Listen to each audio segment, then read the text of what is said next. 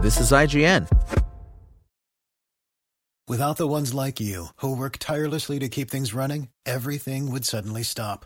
Hospitals, factories, schools, and power plants, they all depend on you. No matter the weather, emergency, or time of day, you're the ones who get it done. At Grainger, we're here for you with professional grade industrial supplies. Count on real time product availability and fast delivery. Call clickgrainger.com or just stop by. Grainger for the ones who get it done. This is IGN. EA is currently the most popular games publisher across PlayStation and Xbox by monthly active users, MAUs, according to new data from Ampere Analysis. But Xbox stands to surpass it if the Activision Blizzard acquisition goes through.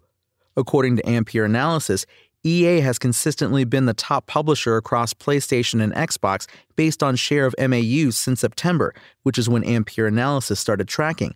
Speaking to IGN, analyst Piers Harding Rolls says he suspects EA's dominance has gone on for some time prior.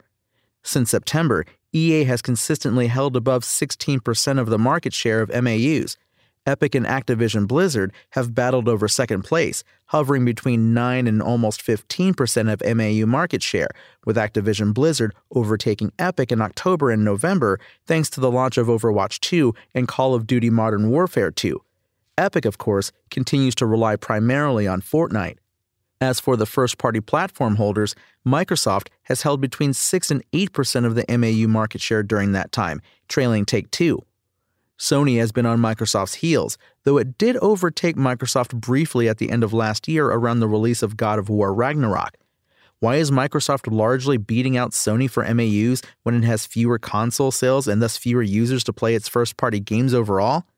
According to Ampere Analysis, it's because of Minecraft, which is available on PlayStation and many other platforms. In pure volume terms, around 35% of Xbox and PlayStation users playing Microsoft games are on PlayStation, says Harding Rolls. So, if acquisition goes ahead, that means Activision Blizzard will vanish from the graph, and Microsoft may stand to challenge EA's lead, potentially having a share over two times that of Sony.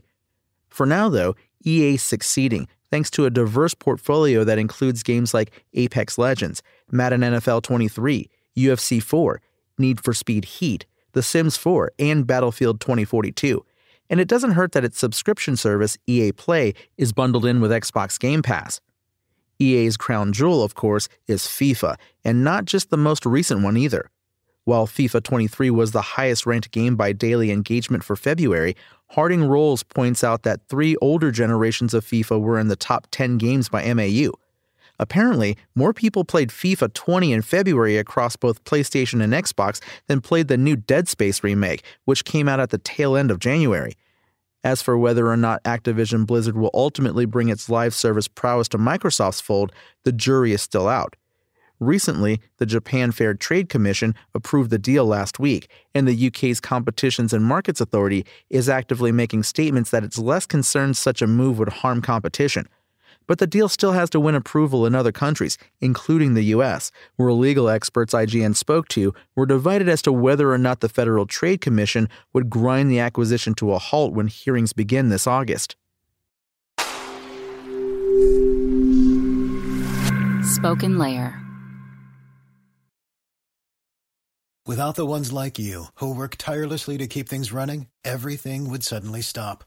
Hospitals, factories, schools, and power plants, they all depend on you. No matter the weather, emergency, or time of day, you're the ones who get it done. At Grainger, we're here for you with professional grade industrial supplies. Count on real time product availability and fast delivery. Call clickgrainger.com or just stop by. Grainger for the ones who get it done.